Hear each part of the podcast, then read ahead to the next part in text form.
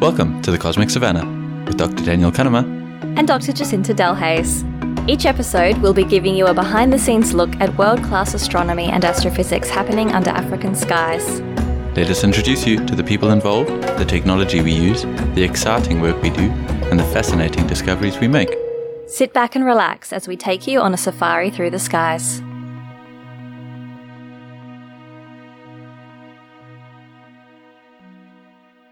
Welcome to episode 31. Happy New Year, everyone! Yeah, Happy New Year. We are once again recording over Zoom. We are socially distanced and confined pretty much to our homes. Yeah, So, uh, apologies for any sound issues or slight delays in Jacinta and I talking over each other. yes. We've got a fancy new setup now where I've got a home recording USB microphone set up. Thanks, Mum. It was my Christmas present. Uh, and Dan has our usual recorder in his house.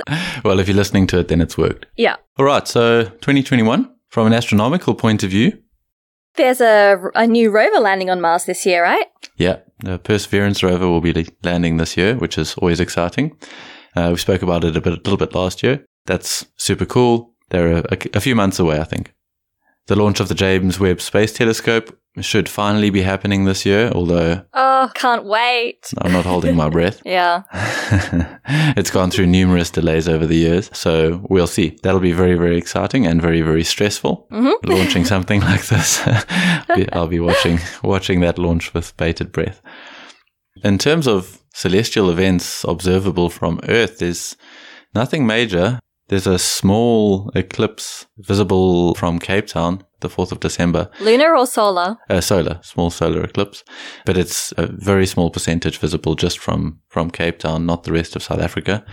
And actually, it's centered over Antarctica, which is quite exciting. Oh, cool. If you can manage to get there, I'm sure we'll get a couple of good photos out of that one. So yeah, I guess we should get going with today's episode. yes. And what do we have in store today? Who are we interviewing today? well, it's the moment you've all been waiting for, and I've been waiting for for some time. Jacinta's long awaited paper is finally out. yeah. So we can talk about it. I guess there's a an embargo until today, until it comes out, and you can tell us all about it. So, Jacinta, welcome to the Cosmic Savannah. no, you meant to call me Dr. Delhaize, remember? Because I'm the guest. all right, okay. well, hello, everyone. Wait, let me do it. The esteemed Dr. Jacinta Delhaize. welcome to the Cosmic Savannah. yes, uh, well, hi. Nice to be here. I'm actually quite nervous. I guess this is what it feels like to be a guest on our show. Just relax. It's a conversation. That's what we tell our guests, right? All right, chilling. Whew.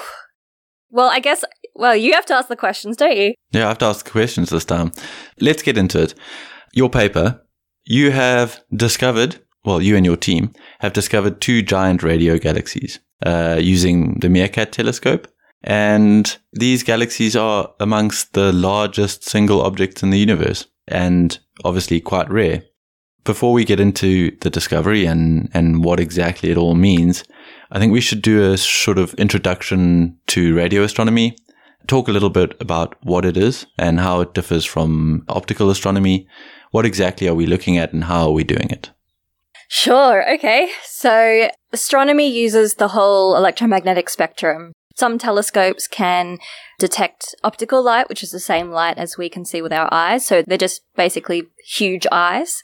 But then we can also have different telescopes that can see ultraviolet light, infrared, the whole range of wavelengths down to the lowest frequencies or the longest wavelengths, which are the radio. And radio telescopes kind of look like big satellite dishes.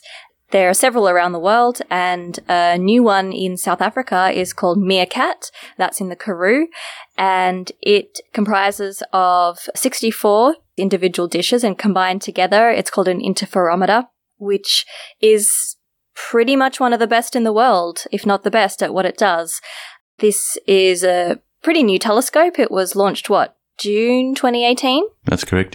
And since it's starting to make some pretty cool discoveries, including this one that we've made. Yeah, so we're basically looking at radio waves that are coming in. As you said, MeerKAT's a 64 dish array. And The reason we do an array is because in order to detect these very long wavelengths, we'd ideally like to have a huge, a square kilometer big dish, but that's kind of unfeasible. So instead we build these arrays and then combine the signals to simulate a much bigger telescope. Yes. That's interferometry. well, that's getting towards the SKA, which MeerKAT is the precursor of. But yes, that's what we're heading towards. But yeah, I don't know what the combined collecting area of MeerKAT is, but it's pretty big 64 dishes, which are each kind of 13 meters big. Mm-hmm. You, you've spoken a little bit about MeerKAT, uh, launched in, in 2018. What makes MeerKAT so special? Why is it so powerful? And what are the technological advancements which we've seen from MeerKAT? The one thing about MeerKAT uh, in particular is that it's very, very sensitive. So it can pick up very, very faint light or light from very large distances. And this is because what we call the receivers, the part that receive the light, the radio waves, these are cryogenically cooled and they perform even better than they were designed for. So this thing is really, really sensitive. The other really good thing about MeerKAT is that because there are so many of these individual dishes, 64 of them, we can spread them out, some close together, some really far apart.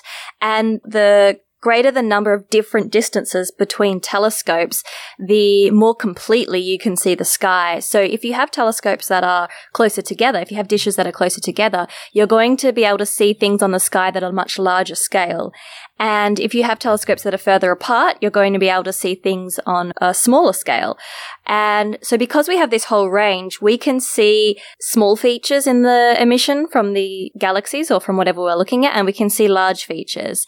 And the way this has helped to make the discovery that we've published today is that this makes the MeerKAT telescope really sensitive to what we call diffuse emission. This is kind of like large scale fuzzy stuff that's very, very faint and distributed over a large patch of sky. Okay, so you, you mentioned your discovery. Let's get into it. You've discovered two giant radio galaxies. Firstly, what is a radio galaxy and how does it sort of differ from a regular galaxy? okay, so galaxies, as we know, are big collections of stars and gas and dust and dark matter and such. And you might have a, what we call a normal galaxy or a star forming galaxy, which is just chilling out and it's forming stars and converting its gas into stars and those stars go supernova and then etc. But some galaxies are called active galactic nuclei. Most galaxies have a supermassive black hole in their center and this black hole becomes active active when you have stuff falling into the black hole. So whether that be gas or dust coming from the galaxy or coming from the intergalactic medium, which is the stuff between galaxies. So this is trickling in into the black hole and it's heating up a lot as it does so. Then we call this black hole active. We, we call this whole galaxy an AGN, an active galactic nucleus. This activity is emitting a huge amount of very high energy light. It can be emitted across the entire electromagnetic spectrum, all the way from the gamma rays down to the radio. And when you have a lot of radio emission coming from this region, it's called a radio galaxy. And often this is in the form of two kind of beams coming usually above and below the plane of the galaxy itself. And we call these jets. There are relativistic particles. These are highly charged particles like electrons, which are traveling close to the speed of light and they are interacting with the magnetic field around the black hole. These are spiraling in the magnetic field and emitting what we call synchrotron radiation, which is uh, predominantly emitted in the radio, right? So we have these huge beams of radio emission coming from above and below the black hole in these huge jets. And this is what a radio galaxy is. We really got you excited there, didn't we? okay. It's it's a lot to take in. So essentially a radio galaxy's got this supermassive black hole at the center, which when it's feeding, essentially, taking in gas, sometimes excites that gas and pushes out large jets of high energy particles, which we can detect in the radio wavelengths. Exactly. Okay, got it. So, what is a giant radio galaxy then? These jets of light, which we'll put a picture on the on the website for this episode, these huge radio jets, we think that they grow. So they start out small and then as the galaxy ages, they get bigger and bigger and bigger and bigger, pushing further and further outwards from the galaxy. They can come in a whole range of sizes and the giant radio galaxies, these are ones that are bigger than 700 kiloparsecs which is around 22 times the size of our own galaxy, the Milky Way. So these are really, truly enormous systems. And these particular ones we call giant radio galaxies. They're actually fairly rare. We've found hundreds of thousands, even millions of radio galaxies of all different sizes, but only about 800 or so of them are classified as giants. So relatively rare. Are they giant in mass or just giant in size? Giant in size, yeah. So we measure the size as the distance between the end of one radio jet and the end of the other, so the full extent. So they don't necessarily have more stars in them, they're just kind of more diffuse things. Yeah, exactly. So their end to end size is really enormous. The galaxy at the center, it can vary in what it looks like, but often it will be hosted by a galaxy that is what we call a red and dead elliptical. So it's, it's an elliptical galaxy which has very little gas in it and therefore it's not forming many stars. So the stars that are, are inside it are kind of turning red because stars turn red as they age. And without new stars forming that are blue, this whole galaxy kind of looks red. Is that why these sort of large galaxies galaxies haven't been detected before? I mean, is it because their stars aren't quite so bright and they're more diffuse?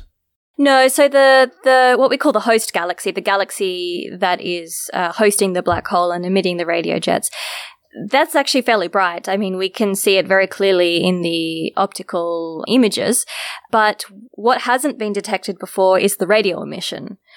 The particular galaxies that we have found with MeerKAT they have been found before in the radio wavelength. So uh, actually, that was part of the work that I did in, in my previous postdoctoral research position in Croatia, where we studied this same patch of sky with a telescope in New Mexico called the Very Large Array. And the benefit of the Very Large Array is that it has very, very good angular resolution. That means that it can see details very, very clearly in very, very small details.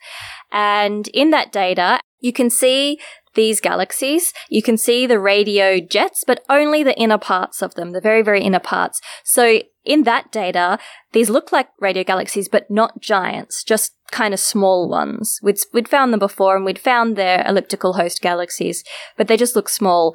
What we found in the new data is that not only do they have these little inner jets, they've got these huge, enormous outer jets, many, many, many times bigger than the previous ones that are found. And so that's how we now know that these are giant radio galaxies. And it's because of the excellent MeerKAT sensitivity to diffuse emission, which I said at the start, the ability to detect large scale, very faint emission or light on the sky. That's why we can now pick up the giant lobes of this galaxy, whereas we couldn't see it in other data from telescopes like the Very Large Array or from the Giant Meter Wave Radio Telescope in India, which has also looked at this particular patch of sky called Cosmos. All right. So you haven't discovered new galaxies. You just discovered a larger radio emission, a more diffuse radio emission than has been discovered before from these galaxies. And they're not necessarily giant galaxies, although they are big, but they're giant in the radio. Well, it depends what you mean by galaxy. What do you mean by a giant galaxy? Classically, that's considered to be the size of the part of the galaxy that contains all the stars. But all of this, this radio jets, this plasma, this is also part of the galaxy. Ah, touche but we haven't really considered that to be the size of galaxies before because we couldn't actually see it. Ah, but you, then, then I mean, you know, there could be this diffuse emission around all galaxies, but it's just not getting lit up. Well, we're looking with MeerKAT now, and we're not finding that, except ah. for in a few examples such as these. Okay, then that leads me on to my next question. What does this mean for galaxy formation and evolution, or our understanding of it? Okay, so yeah, that's a good question. There's actually something else special about these galaxies. Not only are they giants that hadn't been identified as giants before, they're also particularly special giants. We had a look at how these compare to other giant radio galaxies in size and what we call luminosity or power. By luminosity or power, we mean kind of how bright the radio waves are, how much emission is coming from them, and they're actually really quite faint. So we've found galaxies that are much larger and a bit fainter than most other giant radio galaxies that have been found. This means that they are quite unique objects. And it probably means that there's a lot more of them out there. There might be this extra population of giant radio galaxies out there that we haven't seen before simply because our telescopes couldn't pick up this diffuse light, which MeerKAT can now see. This would actually match what we have predicted from models of how these radio galaxies evolve over time. As we've said, we think that the these radio jets, they start off small, so contained quite close to the stars, but then they grow outwards over time. If this is really why some galaxies become giants, then this would mean that we should see quite a lot more giant radio galaxies than we are actually seeing. So it looks like they are there, we just hadn't seen them before because of the limitations of our telescopes. And this is all information we need in order to understand how galaxies evolve or change over time, over cosmic time, since they were formed after the Big Bang till now, we need to understand all of these different physical processes that are going into them to understand the whole picture of galaxy formation and evolution. And you mentioned that, you know, there, there could be other giant radio galaxies like this, and we should be detecting them. These galaxies you detected, you're part of a, a survey called MIGHTEE, and presumably the MIGHTEE survey survey is going to carry on and is is expected to detect uh, many more of these. Can you just explain a little bit about MIGHTEE? What does it stand for, firstly, and then what is its goal? Uh, and you know what can we expect coming out from this survey in the in the next few years? MIGHTEE, that's an acronym which I've just had to look up because I can never remember it. It stands for the MeerKAT International Gigahertz Tiered Extragalactic Exploration Survey. so MIGHTEE, M-I-G-H-T-E-E. Uh, and this is a galaxy evolution survey planned with, with MeerKAT and underway. So initially when MeerKAT was being planned, there were several large survey projects planned. So international astronomers got together and formed collaborations, decided what most of the time on MeerKAT was going to be spent doing, and they sent in proposals. And the plan for MIGHTEE was one of them. This was to create a really large scale galaxy evolution survey. Now, what does that mean? It means that MeerKAT is looking at several large patches of sky. In total, it'll be about 20 square degrees. Now, to give you an idea, the area of the full moon is about half a square degree. Fairly large patches of sky, and their goal here is to pick up the radio, radio light from many hundreds of thousands of galaxies.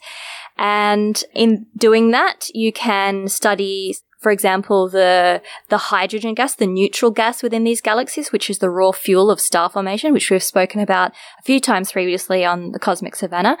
And you can also study the, what I mentioned earlier, the synchrotron emission. So that's the, this special light generated by these electrons moving really fast in the magnetic fields, sort of weird other things like polarization, where the direction of the light, the angle of the light is changing, but we don't need to go into all of those details. There's a lot of different components of this MIGHTEE survey, but it started off with early science observations or pilot observations. So this is just to check whether everything's going right. These are the first set of observations to, to see if the survey has been well planned. So to do that, MIGHTEE looked at one patch of sky, one square degrees in size. So that's about four full moons can fit into that region. And we looked at a particular patch of sky called Cosmos, as I mentioned earlier. And this patch of sky has been looked at by many other different telescopes in the past, in the radio light, in the X-rays, in the ultraviolet, in the infrared. And so we have a lot of data to compare with.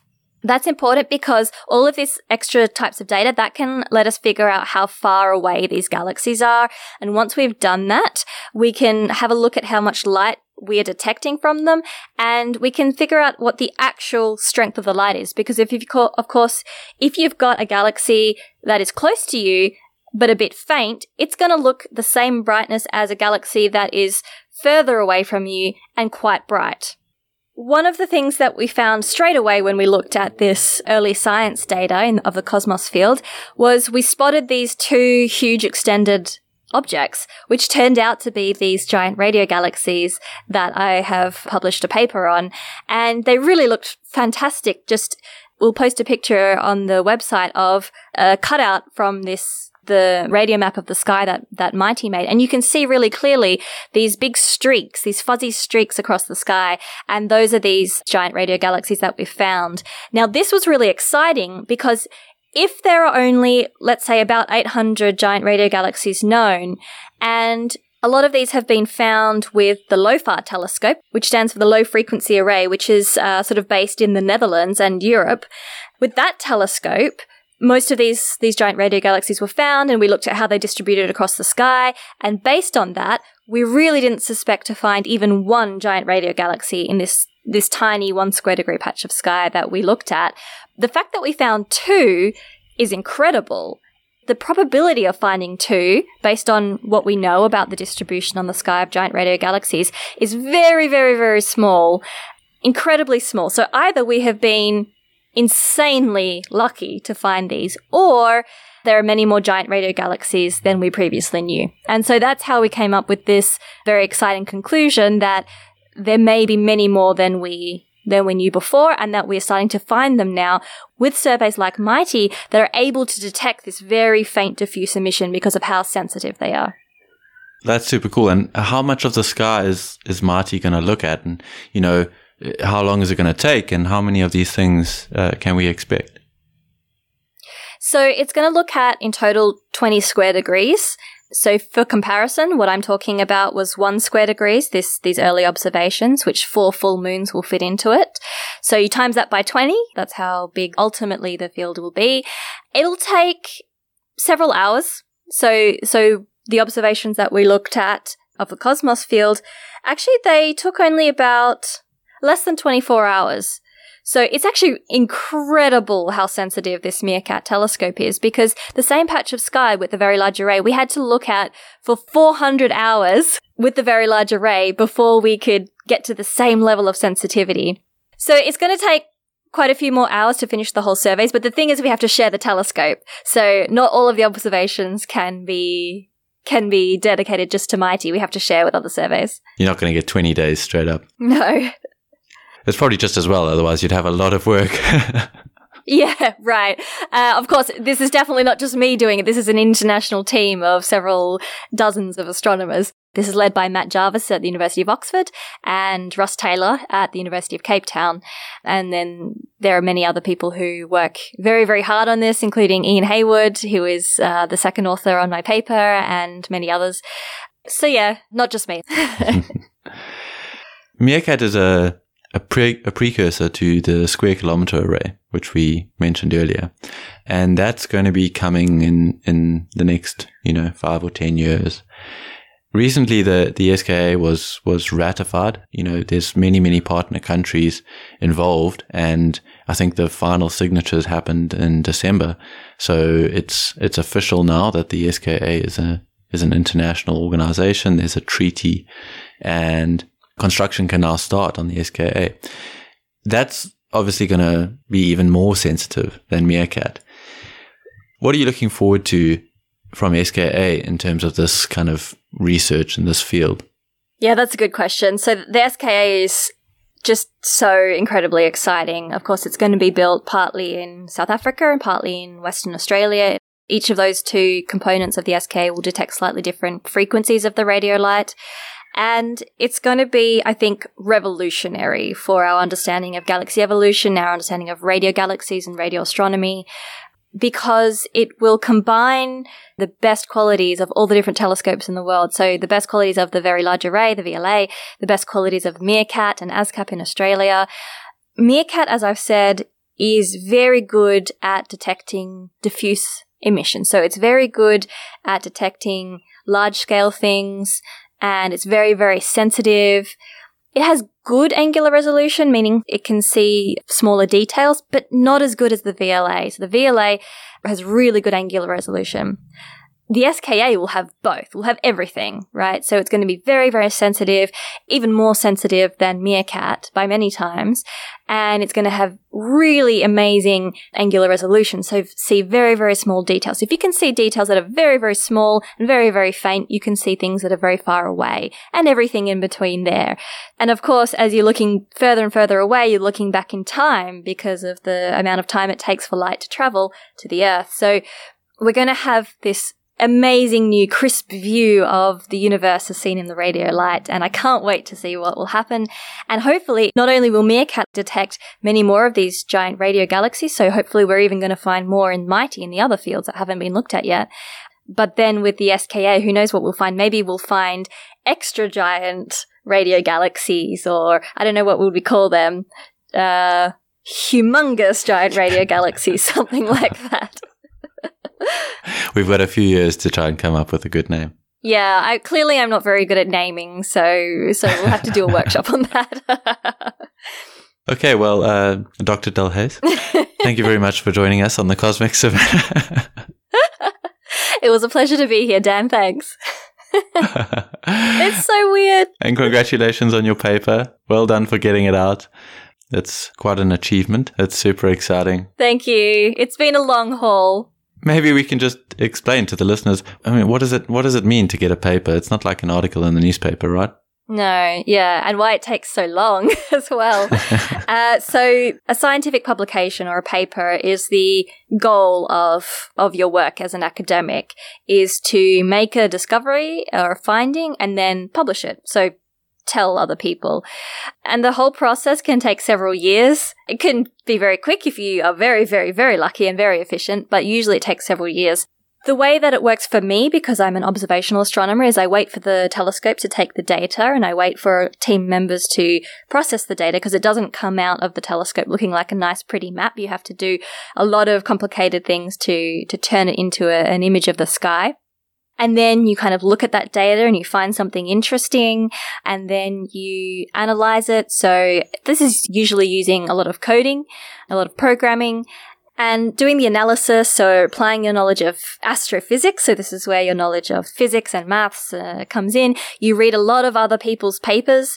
You can't just read textbooks on the on the topic to understand the research the field that you're in because the textbooks aren't updated quickly enough to be cutting edge because papers are coming out every single day with new and new and newer research and you have to be really up to date on the very latest stuff in this in this research field that you're working on.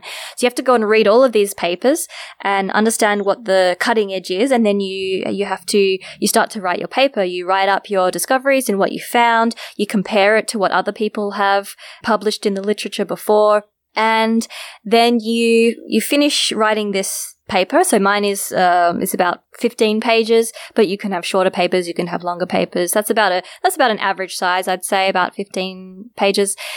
With very, very small font and double columns and figures and pictures and, and everything. And then you submit it to a journal. And a journal is a, uh, how would you describe a journal, Dan? I've never really been sure how to describe them. It's a publication, you know, it's a, it's a, it's like a, a newspaper, except it's a, a formal publication which comes out generally once a month from a, an organization which collects and, and processes these papers. So they keep a, yeah. a record of all of the papers which get published. And it used to actually be published in an actual journal, an actual kind of like a, a, magazine sort of thing, which was sent out to to all of the institutes. But now, of course, most of it's just online because we've all got access to the internet. We can just download all of the papers. We can save paper, save some trees in the process. You can choose which journal. There are several that you want to submit to. Usually you try and submit to a journal that has a, what we call a high impact factor. So it's got a really good reputation. You submit it to this journal. So I submitted it to the monthly notices of the Royal Astronomical Society. And then they do this important process called a peer review. So they send your paper to somebody else who is an expert in the same field, but who is not an author on your paper and they have to read through it and they have to make suggestions and say, okay, yes, this paper looks like it's scientifically rigorous. This is uh, really well done. All of the analysis is correct. Or they make suggestions for changes. They say, oh, look, you've actually forgotten to factor in this, or, you know, they, they might make some small changes. They might suggest some big changes. And then you get it back and you have a chance to change things and then you can submit it back to the journal and then it might go through that process again or it might be accepted. So My paper was accepted in, I think it was December of 2020. And then you have to do some things like you have to make sure it's all typeset to the nice format of the journal and you wait for that to happen. And then finally it gets published. And you often, you also put it on the public archive, which is where everybody can access it because some of these journals are closed access. So you actually have to have a subscription to access them. But we obviously want everybody in the world to be able to access science and what we publish. So that's why we also publish a version of it in the public access area. And that's the, the process from start to finish. Thank you. Um, I, I, should point out that that practice of publishing things on uh, what's called the arXiv, which is a freely available archive of all of the papers, is kind of unique to astronomy. Oh, is it? Yeah. Most other sciences and especially sort of medical research and things are behind a paywall. So uh, you can't access these journals without paying. And, you know, that slows the whole process down quite a lot, actually. Mm. Whereas, you know, in astronomy, often people post on the arXiv things which have been submitted but actually haven't been peer reviewed yet. So mm. just to give people an indication of what's going on and what's coming, mm. um, particularly if you if you're experienced and confident in your work, uh, you're confident it's going to get published without many changes, you stick it on the arXiv and people can read it that day, which is, you know, the, the arXiv, you, you publish it one day and it's out there the next. So it's, it's a really good way for astronomy to move forward quickly and for these discoveries to be shared. Yeah. Yeah, we don't have to wait for months and months for no. the journals to publish it, and then yeah, you, you, don't you don't actually have to wait for for these articles to be mm. formally published. You can you can read them mm. almost instantly. And then the last step of the, the publishing process, which you didn't mention, is once it's out there, then you start again. Well, yeah, I'm avoiding that part. So take a deep breath and do it all again. Yeah, that's right. I, I mean, so I guess I could mention if you want the next step. Yeah, what's coming next? You must have one in the pipeline. My bosses are listening to this, so yes, I've been working very hard. yeah, so I guess you usually have several projects kind of going on at the same time that you're um, that you're working on. But I've got several ideas of where to go from here uh, with regards to these giant radio galaxies. So I've put in a proposal to observe them again with MeerKAT but at a different frequency, at a lower frequency. And this is going to give us information about the actual age of the electrons in different parts of the, of the jets. So what we think is that we're going to find that they're very young towards the center and very old towards the outside.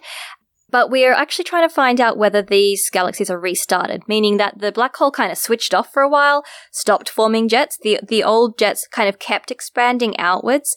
And then suddenly it switched on again so that you've got these like new little inner jets. And this would indicate restarted activity, which means that the supply of gas or whatever's falling into the black hole stopped for a while and then started again. This is going to give us a lot more clues about what's going on. So I'm waiting to hear whether or not my observing proposal was successful. So I submitted this application to MeerKAT. Then there's a, it's called a time allocation committee who are going to assess it. Uh, lots of people are applying for time, so it's very competitive. So I may not get this time, this, this round, but there'll be another opportunity later to try again. So this is one idea. But another thing I can do is go and look through the rest of the MIGHTEE data. So some of it has been taken in other areas of the sky. As I mentioned, it'll be 20 square degrees in full. And so some of that data already exists. So I can go and check that out, go galaxy hunting and see if I can spot some more giant radio galaxies. Awesome. And they should be there, right? Like if we're right that there are two of these yeah. in each square degree of the sky, we should be able to find, I mean, there should be 40 in the entire MIGHTEE region. So fingers crossed we find some. I bet you there aren't, and I, then that, you're going to have to rethink the whole thing again. No, Dad, don't say that. But actually, that could even be more interesting to be like, what on earth is Precisely. going on in this particular part of the sky? exactly. Yeah. That's the fun. You never really know what you're going to get. Yeah, exactly. And so that's a risk, right? So you, you might start a project and it could go nowhere because you don't know what the answer is. That's the point of science, is that you're doing something that no one else has done before. But it could also be a really cool discovery. So yeah. Great. So I think that's it for today. Yeah. So thank you for having me as a guest. it was a weird experience. I, I, you could hear how nervous I was. no, it's great. I mean, like you know, we've been wanting to talk about your research for a while, and you've kind of been holding it close to your chest because th- there is something about that. This research and endeavor, you you don't want to get scooped either. Like you, you don't want Yeah. some, somebody else to see your idea before you've published it and then publish it themselves because that does happen too. Uh, so you do kind of hold these things a little bit close to your chest. It does happen. Mostly it's a kind of nice environment, but it's, it's rare. Mostly people are really nice and cool about that, but it can happen. But yeah, and uh, anyway, I wanted to time this with the release of the official publication of the article, of the paper, and also the, the press release. So I wrote a little press release and I've sent it out to various places. and so if anyone wants to contact me to talk about it, you can. Well, yeah, let's, let's hope it gets picked up and, uh, you know, it's a pretty cool discovery and well done. Thank you. And thank you very much for listening. We hope you'll join us again for the next episode of the Cosmic Savannah. You can visit our website, thecosmicsavannah.com, where we'll have the transcript, links to other stuff related to today's episode, and you can follow us on Twitter, Facebook, and Instagram at Cosmic Savannah. That's Savannah spelled S A V A N N A H. Special thanks today to Dr. Jacinta Delhaize for speaking with us. Thanks to our social media manager, Sumari Hattingh, and all the Cosmic Savannah volunteers. Also to Mark Allnut for music production, Janus Brink and Michal Werchek for photography, and Lana Ceraj for graphic design. We gratefully acknowledge support from the South African National Research Foundation, the South African Astronomical Observatory, and the University of Cape Town Astronomy Department to help keep the podcast running. You can subscribe on Apple Podcasts, Spotify, or wherever you get your podcasts. And if you'd like to help us out, please do rate and review us and recommend us to a friend. We'd really appreciate it. And we'll speak to you next time on the Cosmic Savannah.